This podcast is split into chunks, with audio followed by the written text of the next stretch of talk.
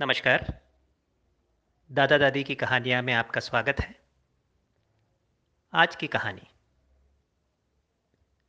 एक कॉलेज के लड़के ने अपने ही हॉस्टल के कमरे में अपने आप को तीन दिन से कैद करके रखा था।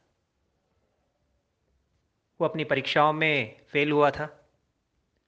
उसको लेकर वो बहुत ही दुखी था। तीन दिन के बाद उसके मित्रों ने कैसे भी करके उसको मना लिया। और उसको लेकर कॉलेज के कैंटीन में गए।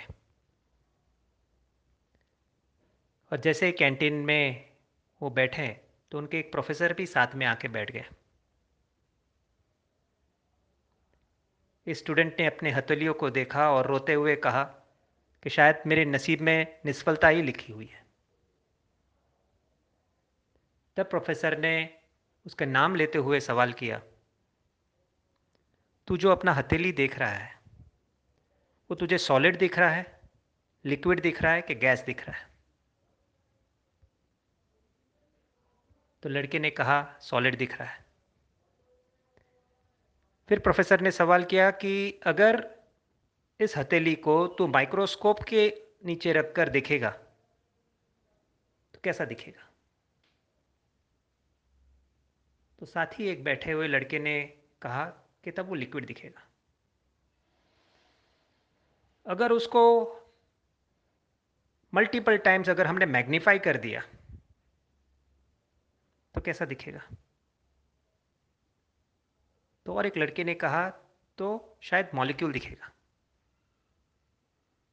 इस मॉलिक्यूल को हज़ारों गुना हमने मैग्नीफाई किया तो कैसा दिखेगा? तो उस लड़के ने कहा, शायद अणु दिखेगा।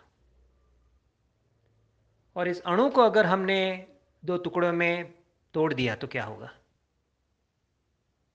तो एक साथ सब लड़कों का आवाज़ निकला कि अणुशक्ति रिलीज़ होगा। फिर प्रोफेसर ने सवाल किया, तुम में कितने अणु हैं? तब थोड़ी देर सोचने के बाद उस बच्चे ने कहा कि अनगिनत अणु हैं। तो प्रोफेसर ने कहा, हम क्या हैं? तुम एक ऊर्जा के ही स्रोत हो। और ऊर्जा का डेफिनेशन क्या है? ना तो हम ऊर्जा को उत्पन्न कर सकते हैं, ना तो हम ऊर्जा ऊर्जा को नष्ट कर सकते हैं। हम ऊर्जा को सिर्फ़ एक फॉर्म से दूसरे फॉर्म परिवर्तन कर सकते हैं ट्रांसफॉर्म कर सकते हैं। इस कहानी से भावर्थ क्या निकला? कि हर एक व्यक्ति में अपूर्व शक्ति है। हर एक व्यक्ति एक ऊर्जा का स्रोत है।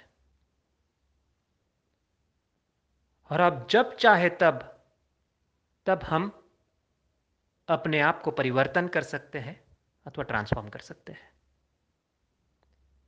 अगर ये कहानी आपको अच्छी लगी है तो थम्स अप दीजिए और ज़्यादा से ज़्यादा व्यक्ति को इसको फॉरवर्ड कीजिए।